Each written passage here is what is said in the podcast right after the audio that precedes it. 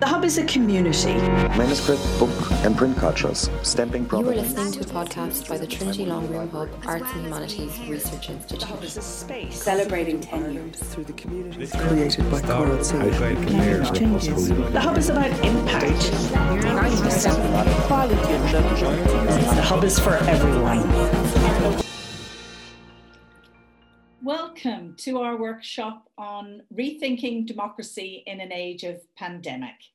My name is Jane Ohlmeyer and I'm the director of the Trinity Long Room Hub, our research institute in the arts and humanities at Trinity College Dublin here in Ireland.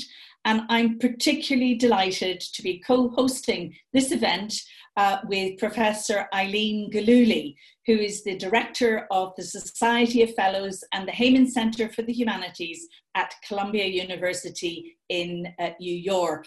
Eileen, great to see you. Uh, also lovely to see colleagues in the Zoom room from Trinity, Columbia, the universities of Sao Paulo, Virginia, Bialystok, Utrecht, JNU, and Bedker, and many more. We're joined by journalists, authors, arts practitioners, as well as representatives from the world of policymaking, enterprise, civic society, and cultural organizations. We're also delighted to welcome uh, those of you who are tuning in on Facebook. Uh, and uh, we're very grateful to Irish Central for partnering uh, with us again. It makes such a difference in terms of getting the message out there. This is the fourth of a five uh, part workshop organized by the Hub and the Heyman in response to COVID 19. If you missed the first three, you can watch them on the Trinity Long Room Hub Facebook page or listen to the recordings on the Hub website. The workshop series developed out of a longer partnership between the two institutions, including an 18 month Global Humanities Institute on the crisis of democracy, which was funded by the Consortium of Humanities Centres and Institutes and by the Mellon Foundation. And we're continuing to work together, and we recently submitted an EU uh, Horizon uh, 2020 project on participatory and deliberative democracy called Isegoria. And again, in the room, I'm so delighted to see so many colleagues uh, from our GHI and uh, uh, Isegoria. Uh, anyway, great to see you all. Um, why this topic? Life as we know it has changed. Uh, this series asks, what does COVID 19 mean for democracy worldwide? In the workshop today, we want to interrogate how the virus has changed our day to day, our everyday lives. Worldwide, billions of people are living some sort of lockdown or some sort of restrictions. In the most extreme cases, permits have been required to leave the house at all. Universities and schools are closed, so too are most offices, restaurants, museums, shops, pubs, especially in an Irish context, that's a big one. And the list could go on. For those fortunate enough to have the technology, everything has moved online. We've created new routines. Uh, and as we start to come out of lockdown into new phases and new unknowns, we're going to have to learn how to adapt again and to live with the virus and deal with its lasting economic, social, health, cultural impacts. So, what does it all mean uh, for us? And that's what our panel uh, will be addressing. As is our practice, um, we have three speakers, and as you'll know, each will speak for up to nine minutes, and then it's over to you, the participants in our Zoom room, and to our audience on Facebook. We really want you to participate. If you're in the Zoom room, you can join the conversation in one of two ways. You can raise your digital hand and click on the icon labeled participants uh, and then on the uh, raise hand function, which is in the bottom of the window on the right side of your screen. And when you're called on, um, uh, we will unmute you uh, or you will be unmuted um, uh, and we'll let you ask your question. There won't be any video though. The other way is you can submit your questions through the discussion, uh, through the Q&A function. Um, and you can do that at any point throughout the discussion and I'll read your question uh, for you. So all of this has been pasted into the comment function, the chat function, so you can see how to ask a question. If you're on Facebook, please do post your questions in comments and we'll collect these and I'll ask them on your behalf. As you ask a question, it's great to know who you are and where you're joining us from. Um, our audience have, have been truly global uh, for the other three workshops, and I know it's the same today. We're also very aware there are many experts in the Zoom room, and uh, it would be lovely to be able to call on you. So I'm just preparing you for that. Um, and if that does happen, uh, Francesca will invite you to un unmute yourself. Um, uh, uh, so, so please do. Um, we'll also be tweeting with the handles at TLR Hub and at SOF Heyman. Um, and please use the hashtag Hub Matters. Again, we'll uh, put those details uh, in the uh, chat function. And now to business. We've three fabulous uh, speakers today. I'm really excited uh, uh, about this um, conversation. We're going to start with Rishi Goyal, uh, who is the Director of Medicine, Literature and uh, Society at Columbia University, as well as an emergency medicine doctor. Rishi has been working on the front line. And Rishi, I think it's very important um, that we acknowledge just the incredible job that you and everybody who works on the front line has done. Obviously, you've been in New York, uh, but we are so humbled um, by the amazing sacrifices people um, in Ireland, in the United States, and around the world are making. So, thank you very much uh, uh, for that. And obviously, we'll hear something about that. But you're also broadly interested in the intersection of medicine and culture, and more specifically interested in the areas of medical cognition and identity and representation after illness. So, uh, Rishi is our first speaker and you're very welcome indeed. Um, I am going to introduce our second and third speakers though before handing over to Rishi. Our second speaker today is Shane O'Mara and Shane is a professor of experimental brain research and the former director of the Institute of Neuroscience at Trinity. Uh, his work explores brain systems and supporting uh, learning, uh, memory, uh, and cognition, and brain systems affected by stress and depression.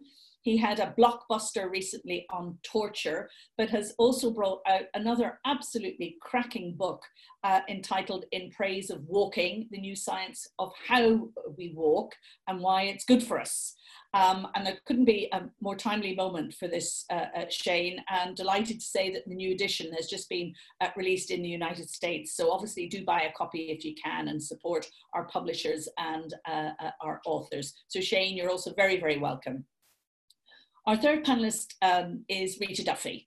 Uh, Rita is currently artist in residence at the Trinity Long Room Hub.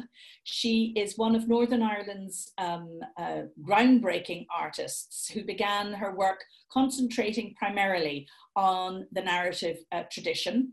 Her art is often autobiographical, including themes and images of Irish identity, history, and politics. And it has been a privilege having Rita as a fellow in the hub. She began her fellowship on Brexit Day when we hung her enormous raft of the Medusa across our building. Uh, now, the raft of the Medusa was to symbolize the chaos associated with Brexit, uh, which is still obviously uh, very much part uh, uh, uh, of our world, albeit that it has been slightly displaced uh, uh, by uh, uh COVID-19 and the current crisis around the pandemic.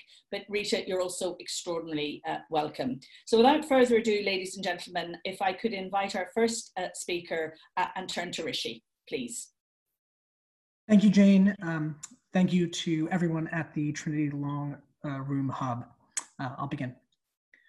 On a recent Zoom call, a colleague in Kathmandu mentioned how clean and sweet the air seemed. You have all seen, I'm sure, the many color coded satellite images of improved air quality and lower levels of pollution, especially over the megacities of the global south. Supposedly, from Mumbai to Tel Aviv, wild animals are returning to reclaim their heritage and land. Even in New York City, many describe the quiet of the streets punctuated only by an increase in birdsong. Well, maybe not just birdsong, also ambulance sirens. Ambulance call volumes in New York City nearly doubled from late March to early April, but they only increased in lower income zip codes, while they decreased or were level in higher income areas where many residents fled the city. The quiet of the city streets all over the world is masking the devastation and carnage in nursing homes, adult care facilities, prisons, slums, and neighborhoods where many of our essential workers live. Another colleague, a psychiatrist in Rio, bemoaned the escalating psychiatric burden and breakdowns of his patients in lockdown. In New York City, some of the first non COVID patients to return to our emergency rooms in the second or third week of April were decompensated people with florid psychosis. Patients who've been turned out of day facilities or escaped them, patients not receiving mental health services or medications for five weeks as the city shut down. Outside New Delhi, as the state closed down the city, countless poor and immiserated walked hundreds of kilometers to return to their villages. While the city streets are empty, the roads out of the city are full. Central to my experience of coronavirus are the many, many contradictions of care and governance that I and others are experiencing. On any given shift in late March and early April, I took care of scores of incredibly sick patients with all of techno biomedicine at my disposal, only to watch so many of them die. Why does the country that spends more on healthcare than any other in the world have the most cases and deaths from coronavirus? Why was and is coronavirus testing so limited, given the incredible rapidity with which the virus was identified and a PCR test developed? Why do celebrities, athletes, and the wealthy disproportionately survive COVID 19 while the poor and people of color die? Is the novel coronavirus an exceptional event, or is it really an everyday event? Prior flu epidemics were hampered by fragmented and defederalized government responses, an overt reliance on the private sector leading to critical shortages, inefficiencies of the profit driven vaccine marketplace, and unnecessary loss of life.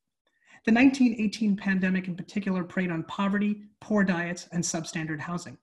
Even the more contained 2003 SARS outbreak was eerily similar. It favored the elderly and mostly spared the young. And like the COVID 19 outbreak, a significant number of cases in Hong Kong, Toronto, and Guangdong were among healthcare workers. But those are epidemics and pandemics. What about everyday infectious diseases or endemic infectious diseases? Malaria kills more than 400,000 people a year. AIDS killed 770,000 in 2018, and tuberculosis kills more than 1.5 million annually. 800,000 children die from diarrheal, illnesses every year. These deaths are not distributed evenly. The vast majority of all of these deaths from treatable and curable infectious diseases are in Africa and Southeast Asia. Even after and during the AIDS epidemic, leading health experts suggested that the era of infectious disease was over and had been replaced by chronic diseases of lifestyle. Now, let's talk about the flu. Not the pandemic or epidemic kind, but seasonal flu. Early responses to the coronavirus that likened it to seasonal flu or even diminished its virulence in comparison were specious. While patients with COVID 19 exhibited wildly protean manifestations ranging from myocarditis, renal failure, blood clots, and strokes, none of us who treated these cases will ever forget the pathognomonic pattern of the most severe respiratory form. Bilateral, patchy, ground glass opacities on chest x ray with extreme silent hypoxia. The novel coronavirus is a unique entity with a particular clinical form that is distinct from the flu. But that doesn't mean we don't have an everyday seasonal flu crisis. Every year in the winter months, our urban emergency rooms see a surge of patients with fever and cough. The number of ER visits doubles in the winter months, especially in areas that are servicing poor, minority, and otherwise marginalized communities. These infectious patients board in the emergency room for hours and sometimes days because there is no capacity. The hospital is full. In the emergency room, they decompensate, sundown, get sicker, infect others from the hallways while waiting for a bed that might never open up. Because of antigenic shift and antigenic drift, influenza is rendered a constantly emerging disease. Flu kills at least 50,000 people in the US per year and perhaps a million worldwide. Our seasonal flu epidemic is the norm every winter. there's something striking in the notion of the endemic infectious disease or the regular epidemic. How can we still refer to AIDS as an epidemic if it has persisted for 40 years? Infectious diseases, modeled and theorized as epidemics, resist the rhetorical transformation to endemics. The colonial language of epidemics links it to 19th century problems of swamps or miasma or non human spaces. But the modern flu and coronavirus pandemics are specifically the result of human practices and intervention. Global urbanization, agribusiness, industrial livestock production, and deforestation. Since I titled this talk Biopolitics in the Everyday, I thought I should at least mention biopolitics and its related biopower. Michel Foucault makes scattered references to the concepts throughout his lectures in the late 1970s. While sometimes more suggestive than historical or precise, biopower embraces a series of regulatory policies, disciplinary practices, and epistemic shifts centered on the body and population that we can all recognize. Distinguishing between the rights of the sovereign and those under biopower, Foucault writes If genocide is indeed the dream of modern powers, this is not because of a recent return to the ancient right to kill. It is because power is situated and exercised at the level of life, the species, the race, and the large scale phenomena of population. Biopolitics operates at the level of the population to optimize health and life. But Foucault asks if the end of power, biopower is to increase life, prolong its duration, improve its chances, how is it possible for this political power to kill? It is here that we see the birth of state racism. Race enters directly into the basic mechanisms of state, of state power. In fact, racism and biopower are twin operating conditions. The optimization of life under biopower requires the production of a distinction and hierarchy among race among races to produce groups within the population. On the one hand, fit and vital, and on the other, unfit, inferior, and endemically unhealthy. The disproportionate mortality rates among minority populations seems to reflect this state intimately. Social distancing might be viewed as a regulatory example of the truth of biopower. Only the fit and vital can engage in social distancing those that can work at home, while the unfit populations of racialized essential workers who are more likely to take public transportation, to not have second homes to escape the cities, to work in jobs that cannot be performed at home, to live in multi generational families, to suffer the effects of pollution and overcrowding, must die. And yet, how do we reconcile critiques of biopower with other consensus scientific public health recommendations? Vaccines, masks, improvement in agriculture and food safety, and clean drinking water. Of course, I'm acutely aware that many of these practices are under siege, but what I'm trying to ask is how can we critique forms of biopower that foster racial discrimination and uneven distribution of health and resources while promoting forms of public health that we want to maintain? For example, potable drinking water, cheap and available vaccines, secure food and drug infrastructures. It's clear that biological existence is now reflected in political existence. We cannot run or hide from this fact. We need to develop new counter discourses that are not merely naive critiques of scientific ideology and power structures. We can and should challenge the mergers of science with big business and denounce ideology masquerading as science that promotes inequality, racism, or sexism. But we should also confront and denounce science denialism, the idols of the future depend on a humanistic and humanitarian scientific consensus and interdisciplinary collaboration. Thank you. Thank you, Rishi. I mean, so powerful, so sobering. And you've picked up on a number of points that were raised actually last week when we talked about inequality and the week before when we looked at marginalized groups. But thank you very, very much. Um, thank you. Shane, over to you.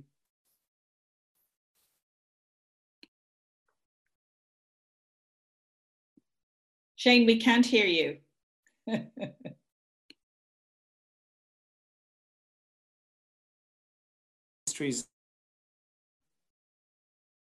There we go. I'm unmuted now. Can you hear me now? It's still saying unmute myself. Oh, you're unmuted. You're good to go. There, I'm good to go. Okay. Thank you. Apologies about that. Um, uh, thank you for the invitation to speak at this great series. It's very important to maintain this contact between each other during these times. Uh, the communal contact that forms the glue of our everyday social lives, especially in this time of pandemic and social distancing. This latter phrase is, of course, a misnomer, as this series of talks proves. We are maintaining spatial distance, not social distance, in our everyday lives. We still want, indeed must, connect with each other. Hence the sudden rise of social media in our lives. It's hard to think back to a time when Facebook, Twitter, LinkedIn, Zoom, and all the rest didn't exist. So transformational are they and so easily incorporated into our everyday lives. This begs the question of why we so quickly and easily use these social media, despite all the scare stories, into our lives. And the answer from evolutionary biology, from neuroscience, from psychology is straightforward. We humans are a hypersocial species uh, with cooperation and altruism at the core of our everyday lives. We help each other out so much, we cooperate so much, that we are rather like a fish swimming in water. We don't notice the water we are swimming in. Even our speaking today uh, relies on three speakers who have never met each other before, compared by yet others, orchestrated within institutions with a history told in centuries, populated by people who work together, facilitated by a technology developed by many others thousands of miles away, and readily and quickly adopted, all to allow us to connect to each other. And yet, we overlook this feature of our behavior in favor of fables that are much bleaker. We are going through a terribly ter- harrowing time, there's no doubt about that, uh, with coronavirus challenging our world in ways that few of us are used to. But go back a generation or two, though. Talk with grandparents about the fear they had of diseases like polio. And through one of the great cooperative efforts undertaken by humans, polio has been virtually eliminated. Or another example, take smallpox. A global vaccination campaign involving the cooperation of millions eradicated smallpox, a terrible and fearful human disease, and it has gone from our everyday lives, something we do not have to worry about again. Now, stories of the apocalypse, of the end times, are one of the great staples of fiction. One of the most compelling and shocking visions of our common humanity is presented in a recent book and movie. It tells a harrowing tale of an unnamed father and son walking a pilgrimage of a sort, perhaps even on the road to nowhere. It presents a bleak and cruel view of our humanity, where man is wolf to man, as the old Roman proverb has it. The book and movie I referred to, of course, is The Road by the great Irish American novelist Cormac McCarthy. He's not alone in this vision, just tune in to Netflix. But I want to suggest that everything about this book, while utterly compelling, is psychologically, historically, biologically implausible. In fact, it is not even wrong as the great physicist Wolfgang, Wolfgang Pauli sadly said, of new theoretical notions suggested by another physicist. It and other visions of the apocalypse are not a guide to where we find ourselves today. Today, in the face of the dangers of coronavirus, we are learning of the 24,000 brave volunteers lining up to test new vaccines to eliminate this new and terrible threat. These are utterly remarkable pro social and altruistic things to do but comparable in a way to the millions who are serving in hospitals and other healthcare environments every day throughout the world. No other species behaves like this. No other species establishes hospitals to care for their sick and injured. And yet, for us, it is, in fact, something utterly everyday. Everyday life in the road is reduced to a perpetual, permanent, everlasting present tense. The same words we use to describe someone suffering from amnesia, in fact. One day in the road is much the same as another, a trudge through ash and death, with little to differentiate one day from the next. So called mental time travel is pointless, for there is no meaningful differentiation from one day to the next. McCarthy, like so many others, presents a view of our common humanity, living our everyday lives, as something savage, contained only by a thin veneer of civilization. And when civilization is lost, so are we. Now, I want to ask you to undertake an active imaginative mental time travel, back some hundreds of thousands of years to the cradle of humanity in Africa. Here, we see something remarkable in trace fossil sites. These are sites where footprints, imprinted in sand and mud, have become records of passing humans. There are several such sites, often with many hundreds of footprints. And what do they reveal? They reveal the quotidian, everyday record of we humans through our prehistory. Walking in groups, carrying children, walking with sticks, occasionally with a broken toe or other deformity, through an inhospitable landscape with food scarce and predators aplenty. And what did we make of it? We humans walked out of Africa and conquered the world, day by day, step by step, in groups, in families, in tribes.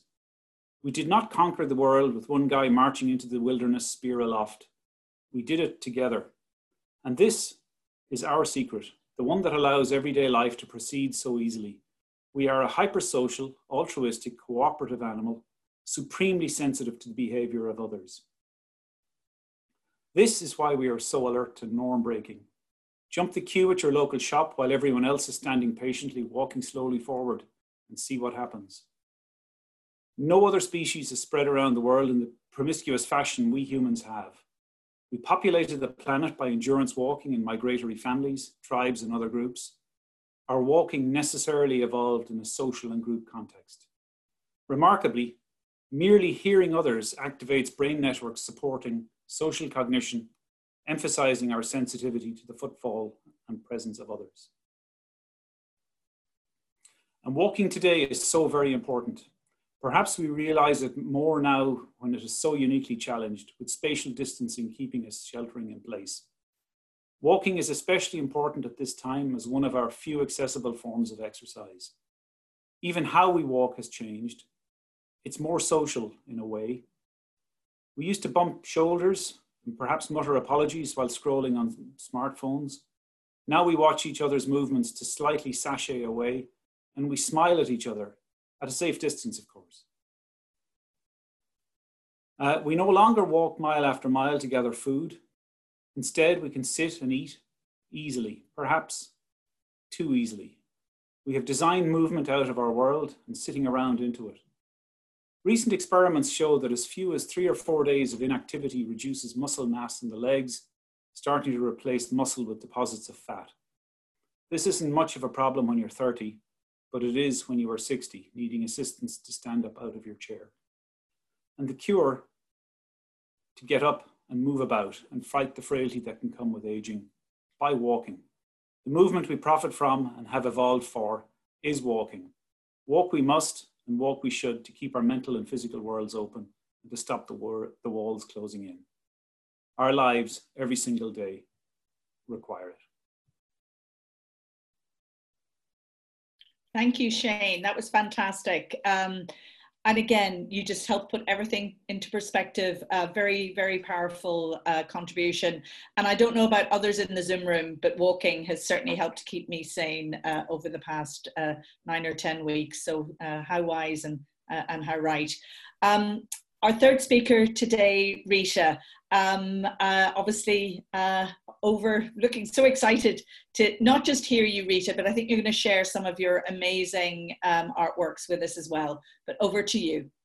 Well, thank you. It's a pleasure to be here, and um, thank you for everybody at the hub and the technical team getting everything sorted out. Um, I've been working as a artist in residence at the hub and I, um, obviously um, the work that I did wasn't what I had intended. Had I known COVID-19 was on its way, I might have started somewhere else. But um, I go from where I, um, where I began. Um, now I'm going to share the screen so that as I'm speaking you can see some images. Okay, and this is all going to work beautifully. And there we go. Can you see this okay? That looks perfect. Okay. Um, okay, this was a, just to kind of establish um, what I what I do as an artist. Um, I'm from Belfast and I worked for the better part of my career, 25 years, in based in Belfast, in the belief that um, working locally um, somehow you can learn something that perhaps speaks to the global. And I truly believe that that's where we need to be working locally and acting globally or thinking globally.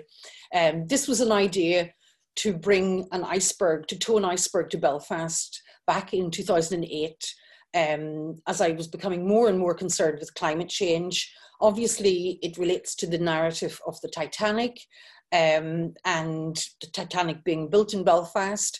Um, I felt it was a, a, a, very important narrative as to how human beings have regarded nature. Um, and at the same time, it was the, the, the, duration or the period of our, our peace process, which is kind of staggered along. Um, so it was a kind of a triangular um, idea of the peace process, that narrative of, uh, of um, Titanic, and trying to connect the local up with um, the whole issue of climate change.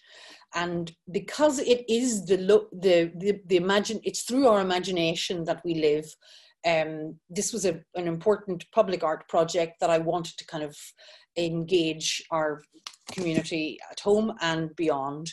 Um, that project developed into something a little bit more manageable, which uh, was called the Thaw Project. And I, I used familiar, ordinary domestic um, commodities to try and um, carry an artistic and historical and political message. In this cabinet, um, there's a series of groceries. Uh, we have um, Padraig Pearse pasta sauce, um, Special honey, the B Specials being a police force that weren't um, appreciated by all, but the idea of releasing ourselves from history. Um, I like to make work that engages in the kind of social conscience or the social consciousness and um, tries to kind of nudge things on a little bit. Um, now, I'm aware that I have nine minutes, so I don't want to deliberate too long, but you get a sense of the type of work that I've made in the past. Um, I came to Dublin, and the first thing that uh, we presented at the Hub was a reinterpretation of Gericault's Raft of the Medusa, a wonderful painting that hangs in the Louvre um, of a shipwreck um, historically, um, people died. There were reports of cannibalism. They were set adrift on the high seas in a, in a makeshift raft. Um, we presented this in perfect timing on the side wall of the hub, just as Boris Johnson was lifting his pen to sign off on Brexit. Um, the, the participants in this project were young men who live on the Cavan Fermanagh border. And the entire dialogue was about uh, would the Irish border end up in, this, in the ocean? Um, how would we manage this border? How would people move to and fro? Um, and shortly after we presented this in the hub, COVID 19 appeared. Um, and all of a sudden, this image became all of us, um, hanging on to the flotsam and jetsam of our lives, trying to kind of figure out what was going to happen. And that momentous moment, that surreal kind of experience of being in Dublin um, and seeing an empty O'Connell Street um, brought me back immediately to Belfast in the 70s and 80s of those kind of bomb scares and, you know, where humans vacated an area.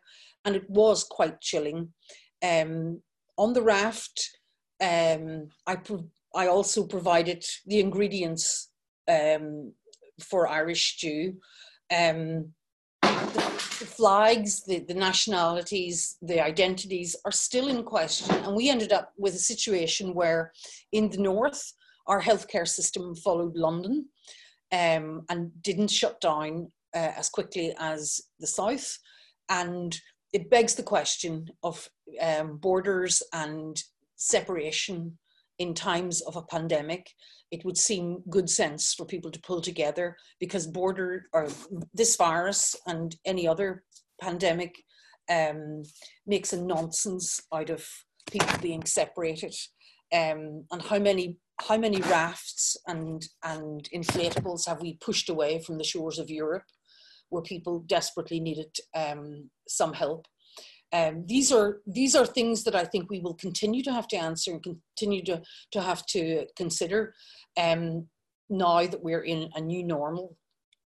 Um, I had um, on the left of the screen here, you see old photographs with the zipper interventions. And I had, I literally just begun to kind of make some um, work before the virus happened that looked at borders, that looked at um, the discussions after um, the, re- uh, the rebellion in Dublin, um, that where the treaty established the border and the resulting civil war that happened. Now, bearing in mind that um, next year is the centenary of that border, I was very interested in um, working with uh, the archival material um, at Trinity and in Dublin. Um, the the imagery here was in the National Concert Hall, and its participants um, in the debates and um, discussions that resulted in partition. Um, the little zippers indicating that there was a division to come. Um, obviously, when the pandemic hit, I retreated to my studio. I decided to continue to work in Dublin because I'd committed to the residency. And I also I felt it was important as an artist to kind of to see this through. Um, so I began um, watching RTE news in the evening and then the BBC news, as anybody from Northern Ireland does in a Janus headed way. But gathering my thoughts and reflecting, I made a whole series of very dark drawings, which was kind of ominous and fearful.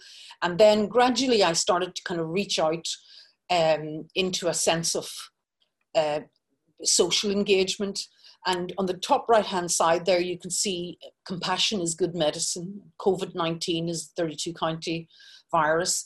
And that was a response as a mother and as an artist. I used to sew name tags into my son's school uniforms, and I liked the idea of putting little kind of mantras or little kind of um, statements of reassurance into garments firstly for all the people at Trinity, but then gradually I thought wouldn't be interesting, or if there was enough protective clothing for the people working in the front line, it'd probably be quite good for them to have something of that um, resilience and reassurance. And um, looking at Bruegel and Bosch and Goya's war etchings, you know, going back to the great canon of, of visual visual art um, as touchstones, I I gradually began to emerge and, and find my footing um, in my usual way, um, obsessively drawing and allowing some irony and humor to come into the work. Um, I, I mm. found an image from the Spanish flu of a couple um, uh, parading down the street with their little masks on.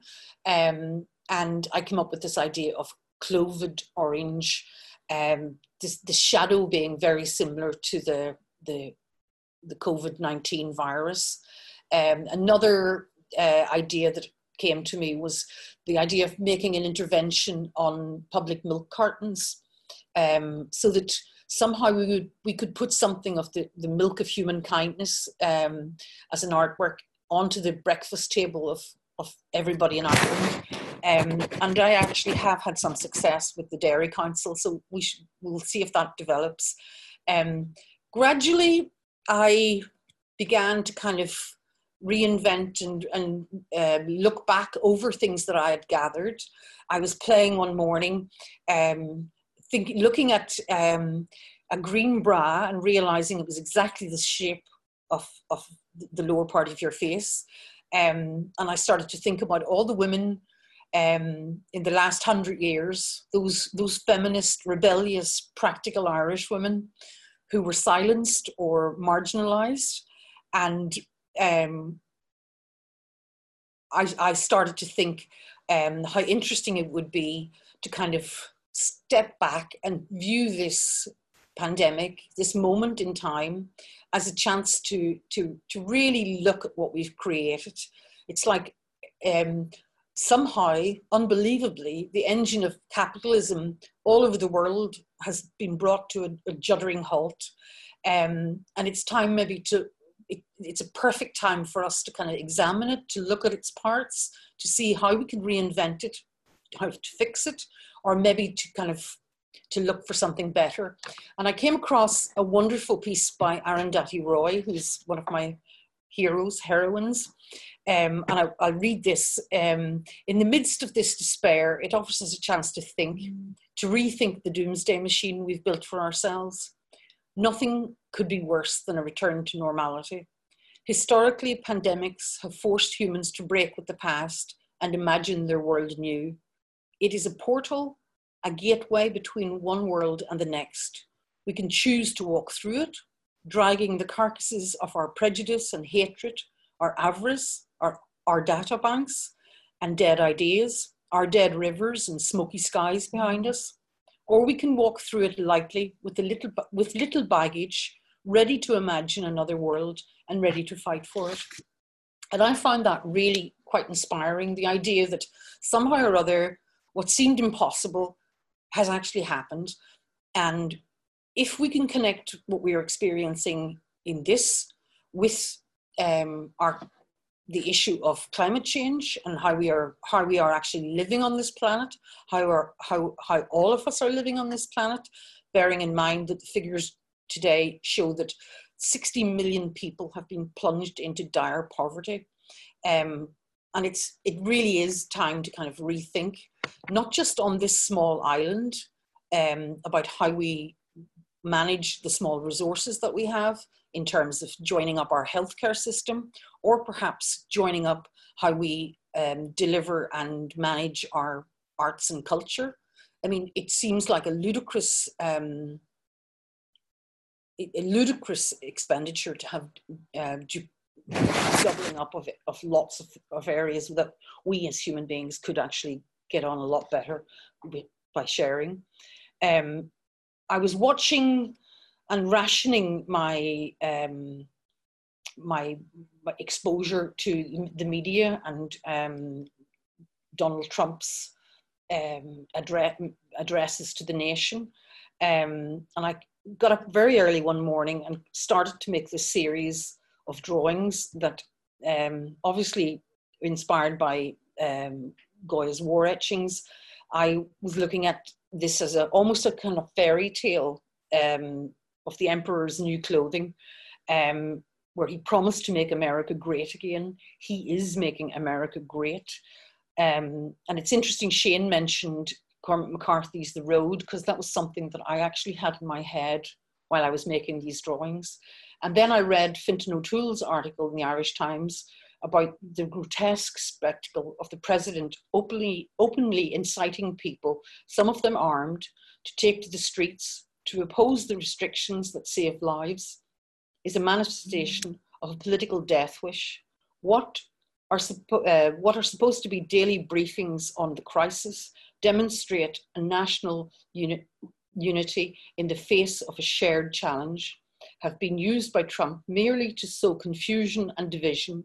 They provide a reoccurring horror show in which all the neurosis that haunt American subconscious dancing naked on live TV. Um, it's quite a brilliant article that if, if you have a chance to, to see it in full. And finally, um, a series of work that um, I've called The Anatomy of Hope. And I began to, to personally feel um, the, the kind of ominous sense of kind of approaching uh, mortality and gloom um, I made a series of heart, by anatomical drawings of hearts, of lungs, of brains, and somehow the restoration of the spring and the emergence of the of the spring flowers in the garden came in through the window, and I regard these as something of memorial works for all the people in Ireland and beyond who have died, but particularly in Ireland because there is such a a deep culture of um, of the passing of people, of, mm. of waking people. And here we had a situation where people were dying by FaceTime or by you know by telephone in the in the in the care of loving strangers, but without loved ones. Um, and that ritual of death and that age old custom of waking and supporting and coming together in friendship and in neighbor in neighborliness seemed so so important. Um, and I want to just finish by uh, reading a small piece from a wonderful book, book by a man called um, Kevin Toolis, who actually is from uh, this island here on the west coast, Achill Island. And it, it's his book, My Father's Wake. Um, for thousands of years, these villages, hold on. For thousands of years, these villages were and are the last living archives of the oldest faith of humanity, the very same faith that Homer wrote about to in the Iliad. He spoke of glorious battles and a clash of heroes on the plains of Troy, and keening of the, of the bereaved, and the heart comforting of a dead son in his father's arms, and a dead father in his son's arms. A faith that tells us no matter how great the loss, how shattering the death, that we can stand together with the bereaved, wake our dead, lay them to rest, and heal up our mortal wounds. Okay. Thank you very much, Rita. Um, you're always so inspiring, and the work that you've done. Um, it just takes us into such an important place as we respond. So the comfort, but also this notion that we need to hit the reset button on the world uh, is, is, is so powerful. Uh, I'm gonna, so thank you very much. Thank you to all three speakers. We're gonna open it up now. Uh, so the rest of our time is for our audience and uh, it's just please get your questions into the Q&A function. In terms, I know we've got Dan Carey in the audience. Dan, why don't you kick things off uh, uh, with a question? Be great to hear from you. Thank you very much, Jane. Yes, uh, Dan Carey, uh, Moore Institute, NUI Galway. So I'm just down the road from Jane, so to speak. Um, thank you very much. That was a tremendous panel. I had a question for Rishi. Um, there's obviously been various comparisons made by political leaders in particular about, um, about other infectious diseases, the flu in particular, mainly with the goal of diminishing um, the importance of a response and treating this as a kind of trade-off. Well, a lot of people die in, in, in uh, with this disease. They can die, they can die with this one as well, uh, COVID-19.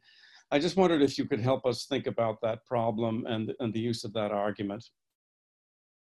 Absolutely, Dan. Thank you. Thanks for the question. Um, it's something that weighed on my mind considerably because, on the one hand, the flu um, epidemic is is real, and it's something that we need to be kind of concerned about. Our kind of everyday, regular epidemics and pandemics.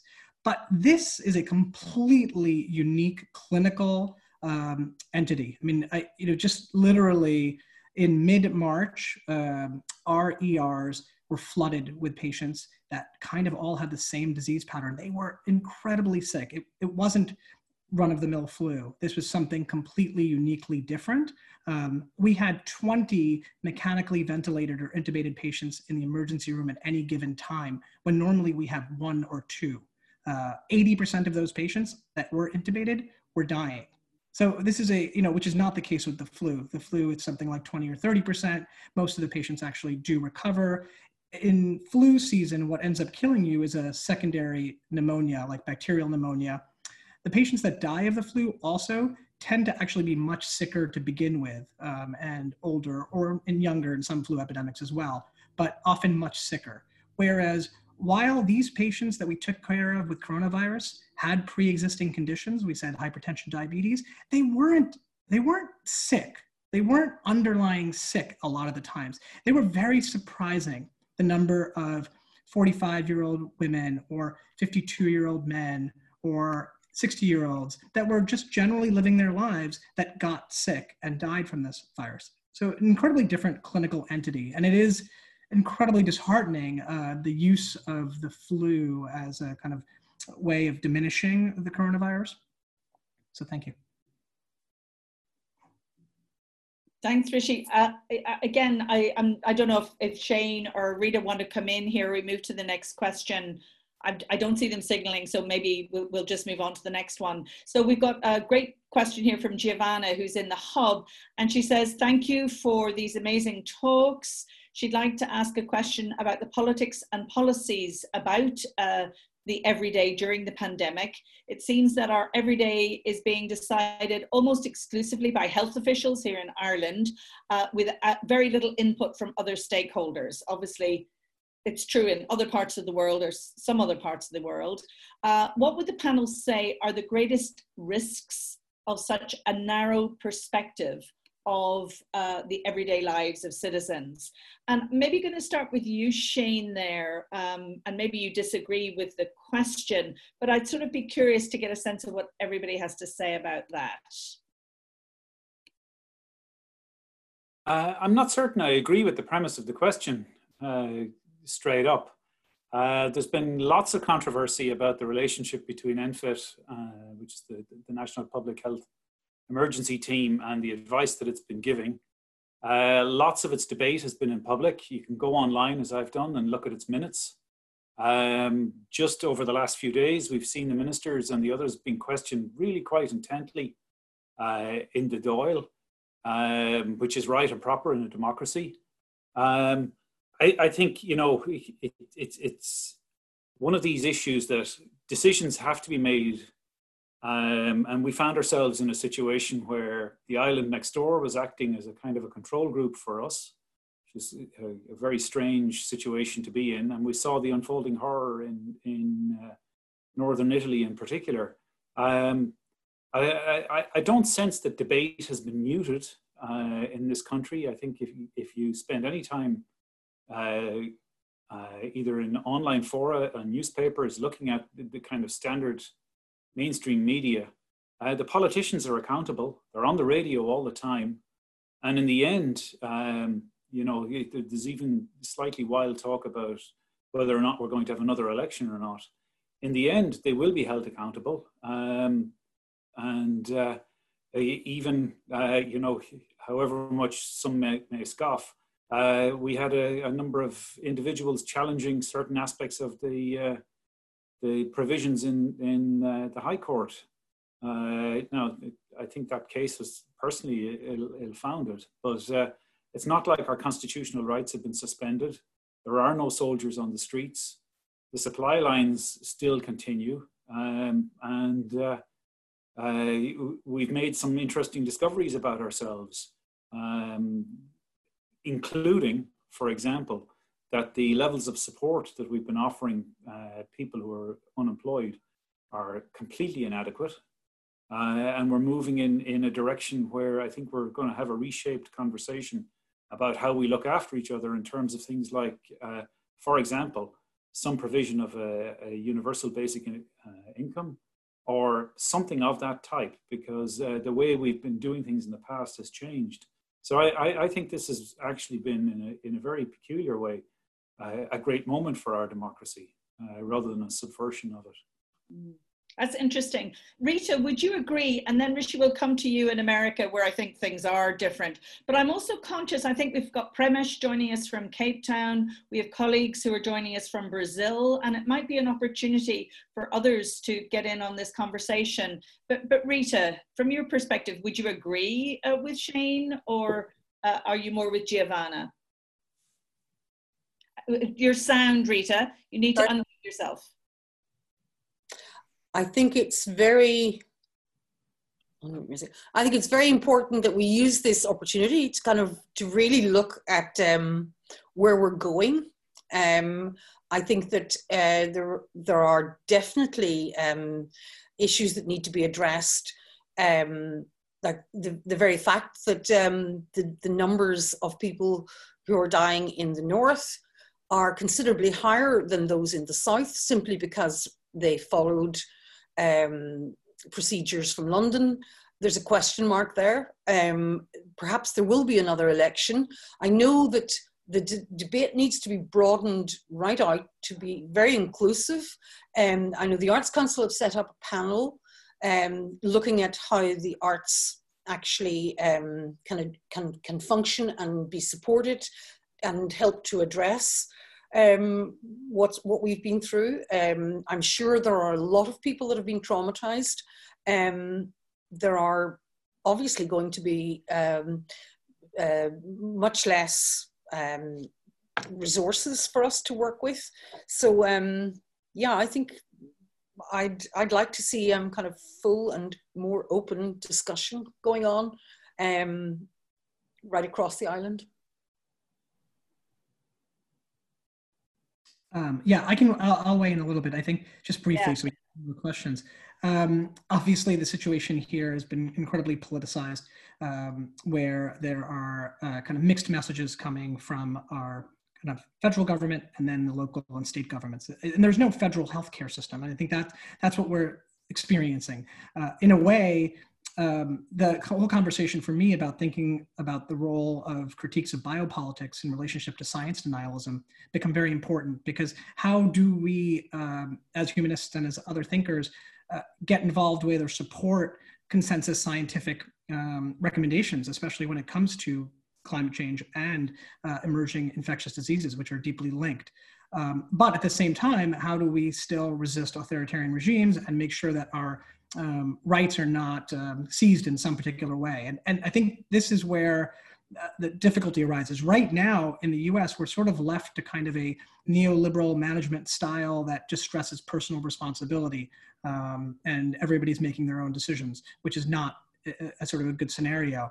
I, am particularly interested in what this is going to look like in about a year, year and a half. Hopefully, if we have a vaccine, um, what what happens next? You know, does anti-vax rhetoric get involved, um, and then uh, sort of dismantling that process? But I think it occurs at all of these, whether it's masks or social distancing. Certainly, there's a more draconian version of this that, thankfully, you know, uh, we're not there. But um, even before that, I think individuals probably would benefit from sort of clearer guidance uh, and not have to make individual assessments of risk, which seems like the 21st century now, where people without expertise, none of us have expertise in most of this, are having to make individual choices on what we should or shouldn't do uh, because there isn't a kind of strong or centralized messaging system.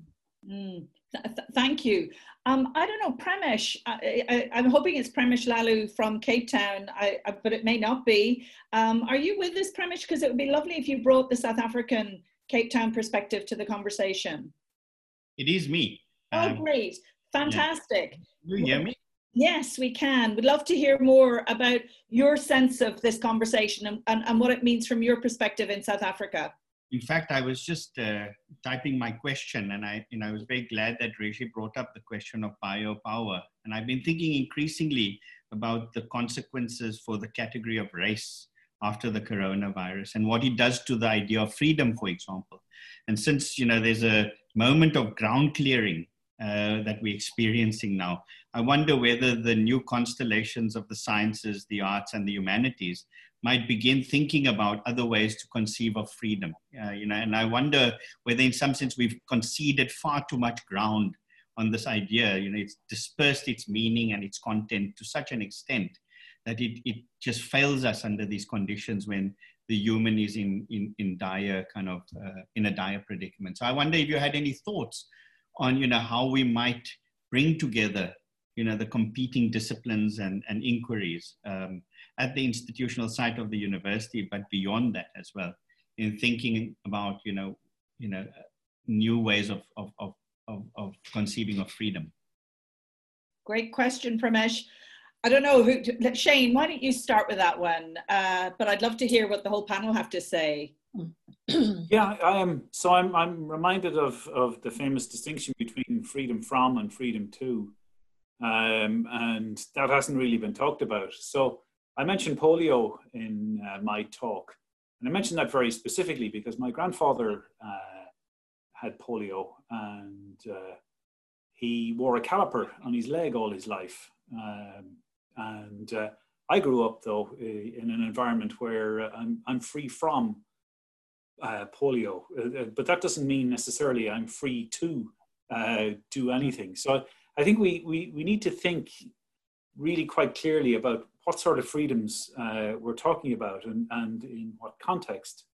Uh, and again, just thinking of polio, I, I, was in India a number of years ago when the then uh, Minister for Health was, was very pleased to be able to announce that India had become polio free.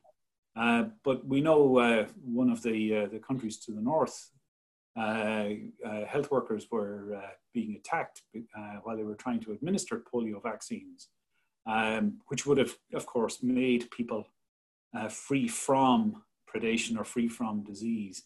So, you know, I, I think we need to think these things through uh, a little bit more.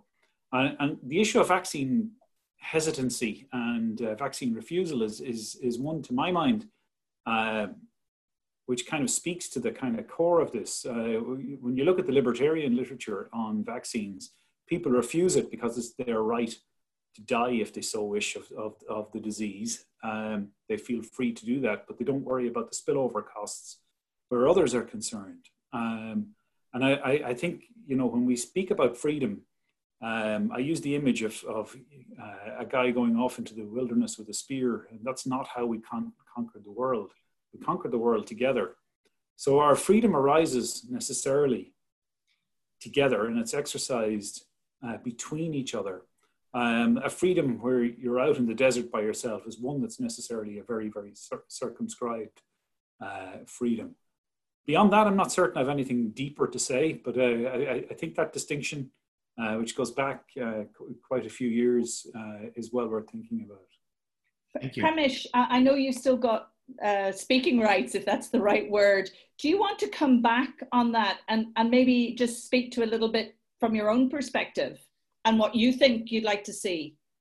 Yeah, look, I think that's an intriguing formulation, and I I was not expecting that. That's a very very beautifully crafted response because I'm I am worried about you know the way in which biopower is a condition of constraint you know, and in some sense, we have not produced an affirmative concept of biopower.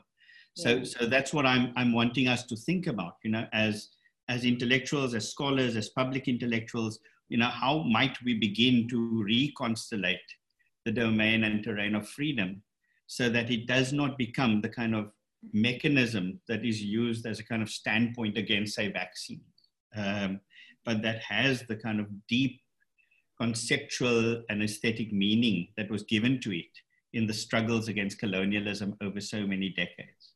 So I'm wanting, you know, it's an open-ended question. I was very intrigued at where you went. Uh, and I, I, think there's, you know, lots of room for, for conversation there. And I'm, I'm trying to argue that, you know, we might be in a, in a space where we need to reimagine the university and the relationships across the kind of spaces and fields of, of inquiry in the university. Yeah. So, so thank you very much. But thank you, Premesh. Uh, Rishi, do you want to get in on the conversation and that reimagining, not just the university? I know Rita has great things to say there too, but Rishi, do you, do you want to get involved at this point? Yeah, let me just say a couple of things. Uh, Premesh, fantastic question. And uh, I think, uh, and Shane's response was really, really valuable to try to kind of sort through it because it's, it's what I was trying to think about too, a sort of different way of formulating biopower or a kind of a positive formulation, one that uh, potentially connected to the possibility of freedom. It's certainly a, a world that we prefer, right? One in which we have potable water um, and one in which we have certain kinds of regulatory mechanisms in place. But how to how to how to engage in that and not cede ground. I think that's a really important point too. We don't need to, to give this away to others. Um, in terms of kind of reimagining, the one thing I, I might say is at the level of the university, to me, one thing to think about is I think we overdetermine the major, and uh, I think we we have overdetermined our kind of separation of our arts and our sciences, um, and, and some way to work through that. You know, the buzzword has been interdisciplinary or transdisciplinary, but I, I really actually strongly think that that we're doing disservice uh, to ways of thinking by separating these out so um, you know uh, uh, distinctly. I, I, just don't think that that makes sense to me. So one way i would imagine is you know re rethinking about how our uh, universities are set up in terms of majors and departments.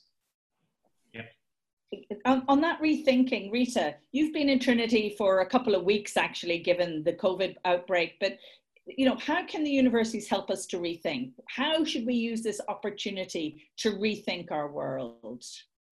Well, I'm I, I'm a great advocate in in kind of interdisciplinary thinking, and I think the the hub is a wonderful example of that. Mm-hmm. Um, but the the the whole idea of perceiving ourselves as being a, a developed and and growing and um, advancing um, civilization I mean, I put a question mark beside that. I think we've been so kind of domineered by profit driven, permanent growth demanding um, existence that, you know, our food has been destroyed.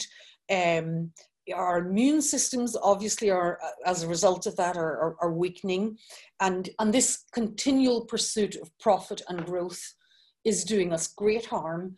And I think that conversation right across the board in terms of health, well being, um, how we live, how we function, how we engage with each other, um, really needs, has a moment to kind of be rethought to really you know it, it's important that we we do this but never more so than when we're made to. And we've been made to stop. We've been made to actually take this moment to kind of you know look after ourselves or or to for our own safety to kind of uh, um, cocoon or stay in lockdown. And and surely that should mean that we're we're capable of of actually thinking a little deeper and a little broader. Um, and that should begin in universities, of course. And again, it's how it links back to the rethinking of democracy and, and what that means. Uh, so again, you know, powerful stuff there. I'm going to take another question. Uh, this time from Courtney. Uh, Courtney, you're in the Zoom room. Why don't you ask your own question rather than me reading it out for you? I know you were there a minute ago. I hope you're still with us. Hi. Yeah.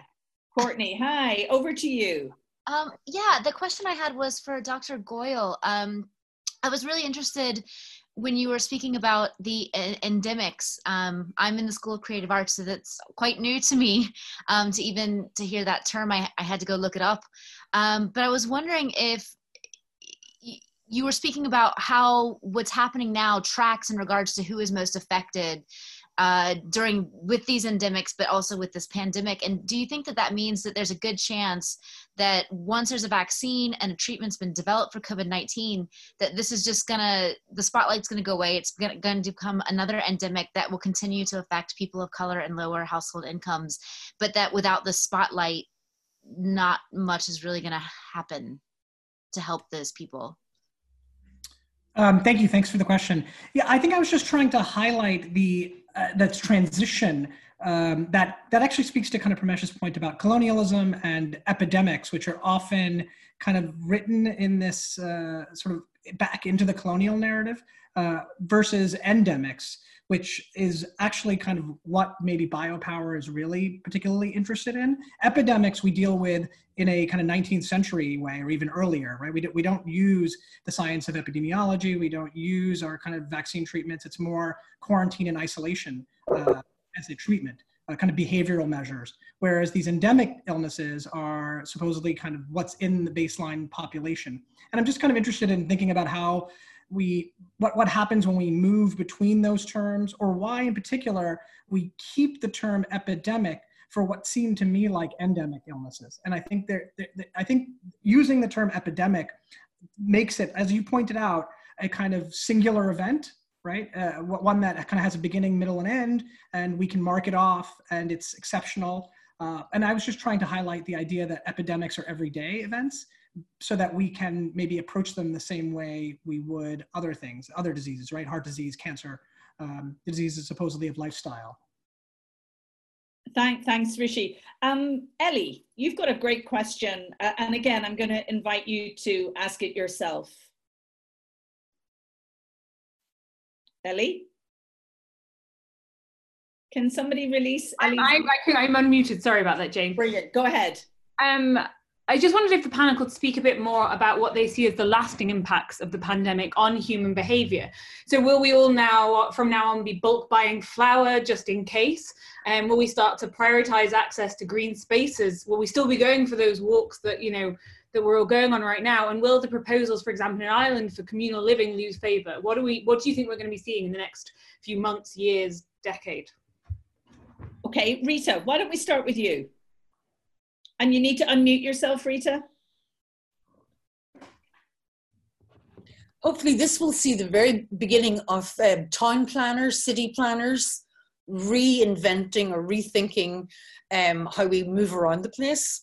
Um, the, there's a, there's a, a serious requirement for um, uh, you know how, how children are being schooled um, I mean, four year olds are now kind of having experienced months of um, being removed from uh, what would be normal engagement.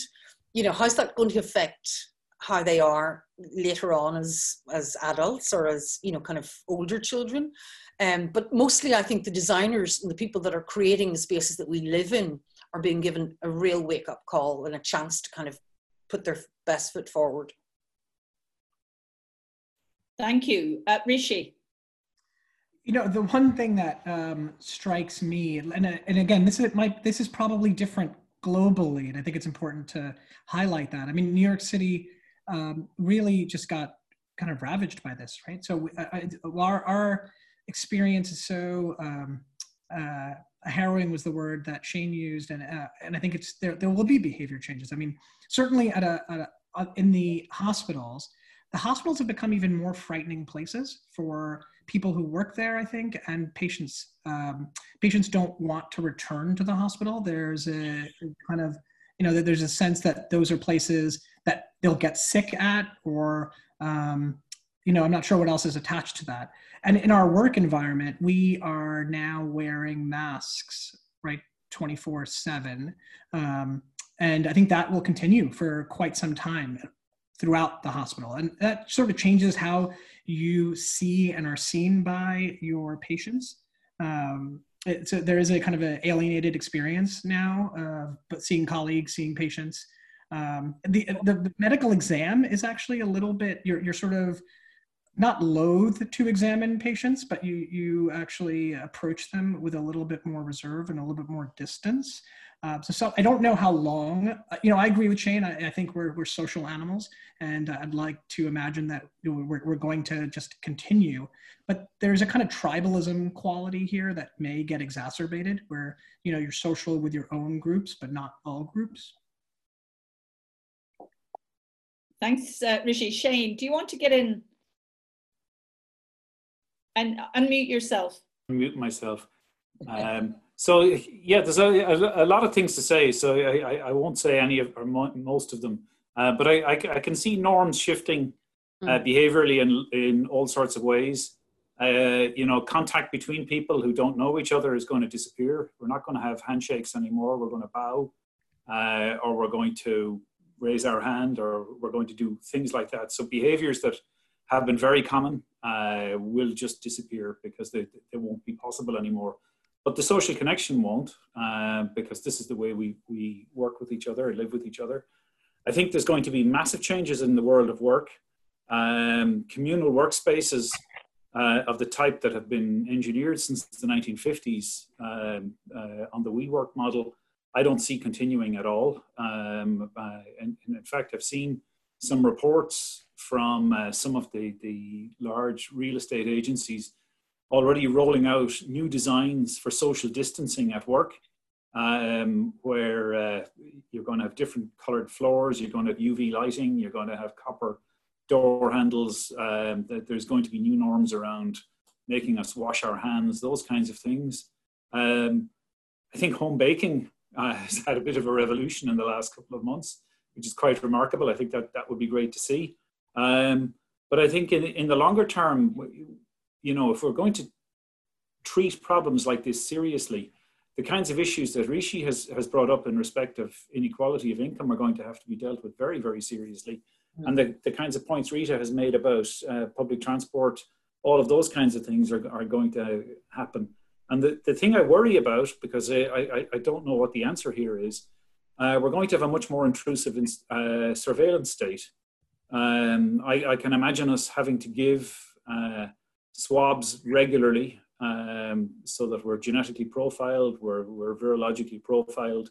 Uh, I can imagine us having to have temperature reads taken regularly. There's going to be a whole load of things like this. Our mobile phone may become a lab in the pocket that uh, the government is, uh, is able to legitimately extend its interest in us to.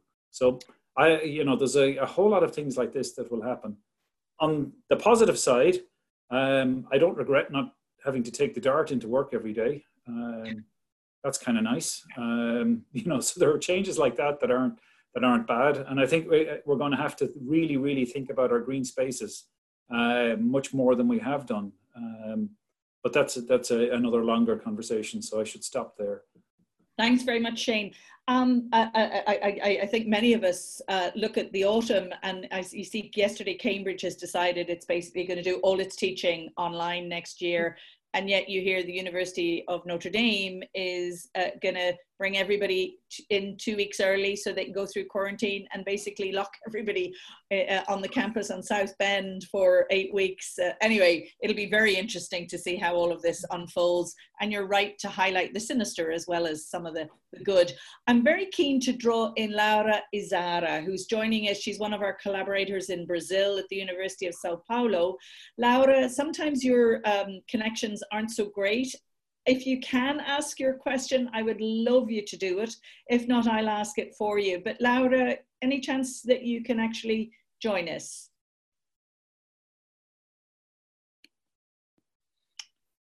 Maybe not. I'm not hearing a response there. So let me ask Laura's uh, question. Um, uh, so it's greetings from Sao Paulo. Thinking of post-pandemic policies, which will have to rely mainly on countries' solidarity? Do the speakers believe that governments around the world are prepared to cope with the health systems, unemployment, and other political and social effects of the pandemic if the majority of them are not practicing this solidarity right now? That's a huge question, Laura, but obviously a hugely important one. And again, I don't know which of our speakers would like to tackle that one as best you can. Uh, uh, Rita, do you want to start? I think, okay, I'll unmute myself. Um, I, I think one of the biggest and most depressing things about Brexit was the fact that the whole kind of dream of Europe and the whole um, the whole sense of us being together as a kind of a, a group of countries was, you know, was was being halted by Britain, and somehow or other, um, if we couldn't even do that, it doesn't it doesn't bode very well for countries cooperating and and getting beyond themselves in the kind of collective sense for the greater good of all.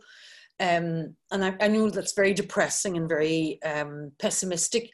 Um, and I keep wanting to believe that human beings do their very best in adversity. So who knows? Um, it, it may well be possible that after we go through this winter that's ahead of us, um, more sense will, will kind of will, will be revealed and we will be forced to cooperate and to look after each other.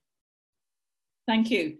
Rishi you know, I think it's hard to to offer anything but pessimism on that for me. Um, I just I, I just don't see I, how I, at least in the short term the the our income gaps at least in this country will only increase. I think the um, you know and we're going to have a rush to see who even gets the vaccine first right i mean i think even if we have a vaccine for this i can imagine the same set of concerns coming up about who gets vaccinated and who doesn't and when they do and when they don't um, uh, and the other thing is that this virus will, you know, go through the population. It will be here for however long it is.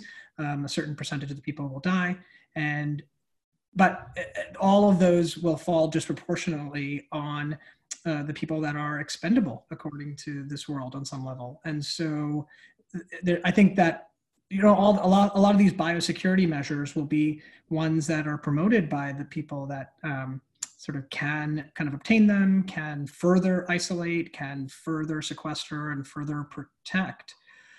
You know, so how do we mitigate risk across the board? And that, that is where we do need to think about how to, I guess, reinvest, reimagine our global health structures. You know, I mean, whether it's the WHO, uh, it, it, that seems incredibly critical just to, to, to kind of economically, emotionally, intellectually reinvest in um, a kind of global body that can can govern these kinds of things mm. It's a really tough one um, shane i don't know if you this global solidarity if you want to add anything and then i'll well, try to take another question please go ahead I, i'll just very briefly say that uh, unlike the previous two speakers i'm much more optimistic i think the trajectory of history is is uh, one that uh, often seems to reverse itself, but uh, generally, uh, because of the spread of education, is going in the direction that we would like. Nobody is following the UK out the door. Um, Uh, and we're seeing slowly but haltingly the 27 countries managing to put together solidarity funds. Um, the principle has been accepted. The, uh, the size of them is, is, of course, another matter. And uh, humanity has been through much, much worse before. You know, uh, you know, if you take a historical perspective on this, um, go back 150 years to where uh, Rita is currently sitting. I know Mayo very well. My wife is, is from not very far from where you're sitting. That was ground zero of the Great Famine. Um, and uh, Ireland now is in a comparably different place to the time when we lost a quarter of our population. Um, you know, so uh, it's easy to get ground down by the everyday awfulness that can uh, appear. And, and Rishi's heartfelt comments on what's happening in the US, you know, make one feel a little bit despairing. But I, I, I think if we can stand back in some way and take a longer view, uh, we end up in a slightly better place. Mm. I was going to say, so speaks the historian, but of course, so speaks the psychologist. Uh, um, a last question, and I'm going to invite Emmanuel Saada, who I believe is joining us from New York. Emmanuel, would you like to to ask uh, your your your question? Hopefully, you're still with us. Emmanuel, have we lost her? No, I'm here, but I could not. Uh, I could not uh, find the unmute button on the on, on this uh, version of Zoom. Uh, thank you for for great talks. Um, uh, really fascinating. I, ha had a question uh, for Rishi, um, and in a way, it's both a question about the everyday presence of biopower or maybe even more the, the I think the foundational notion of biopower, which is population, and how the crisis may have revealed that this notion has completely uh, has, has transformed uh, and in a way that are I think questioning even the way um, I mean national policies and maybe even international global uh, health policies. So um, the, the, just to give some some uh, some some some context here to my question, it seems to me that the that that Foucault's uh, way of thinking of biopower was predicated on a very modern notion of population as a organic whole, as a biological whole, right, with animated with a specific kind of life, which was not the individual life, but some kind of biological collective life, right, measured in birth rates and death rates and, and, and, and very close to that of race, right? So that's what, that's Foucault's vision of, of, of um, uh, I mean, definition of population as a central um, object of uh, application of, of biopower. And what I found most uh, fascinating uh, in the past uh, few weeks is actually that um, even though we're still surrounded by um, by information that is very much uh, predicated of an, on, on the notion of population, that the idea of a curve, right, the, uh, or the idea of, you know, models, right, of, of the, the disease and so on and so forth, all of this belongs to that uh, kind of intellectual framework of 19th century and and and is, is really much linked to the notion of a, of a population again as a as a, a live entity right?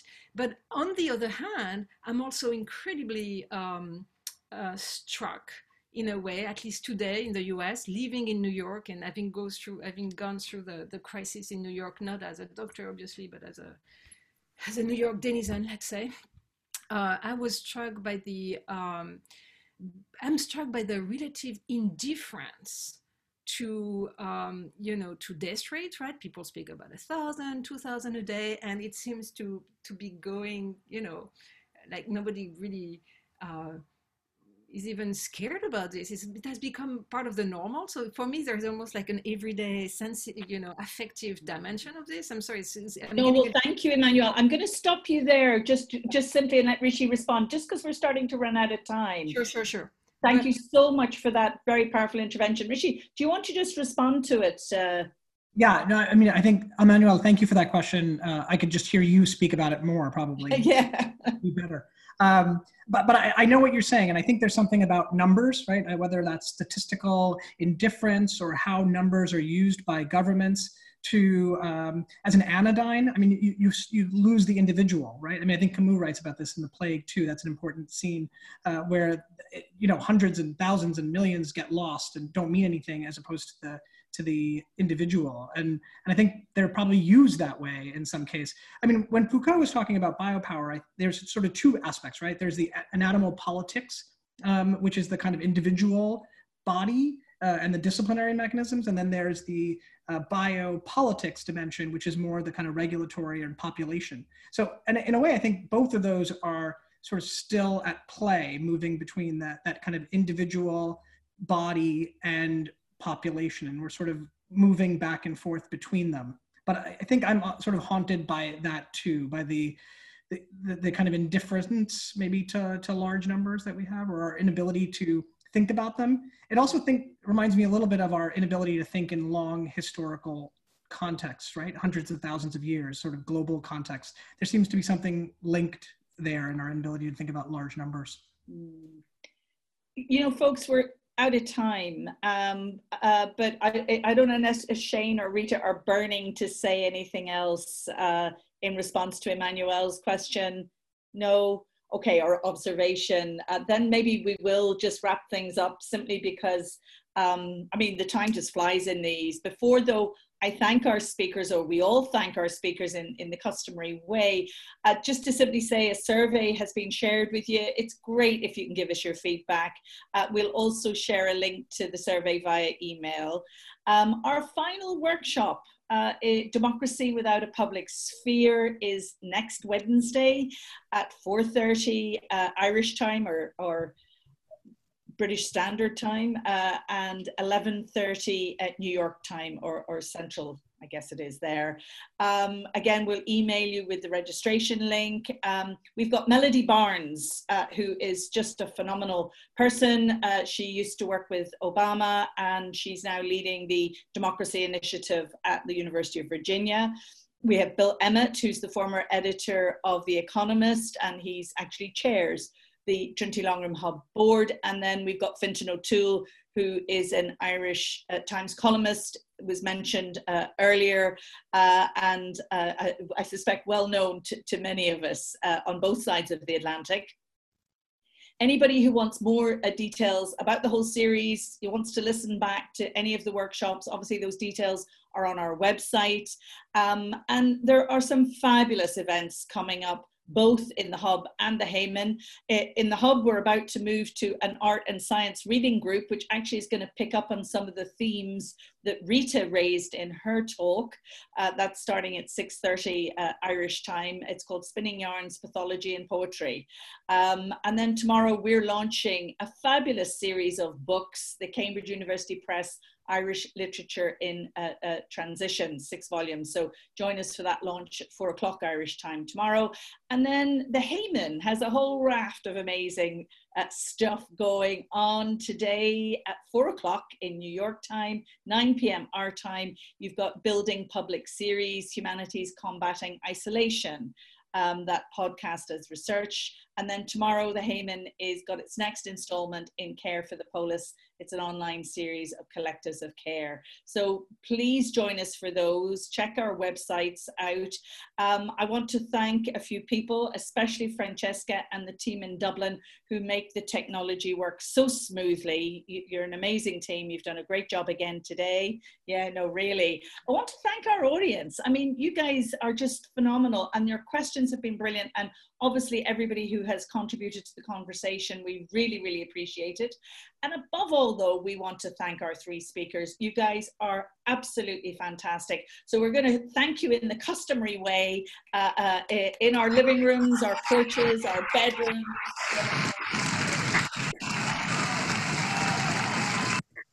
So thank you, everybody, and look forward to seeing you next week. But for now, stay safe and goodbye. Bye. Bye. Changes. The hub is about impact.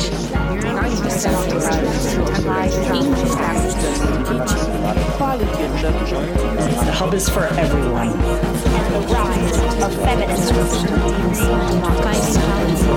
Here's to the next 10 years.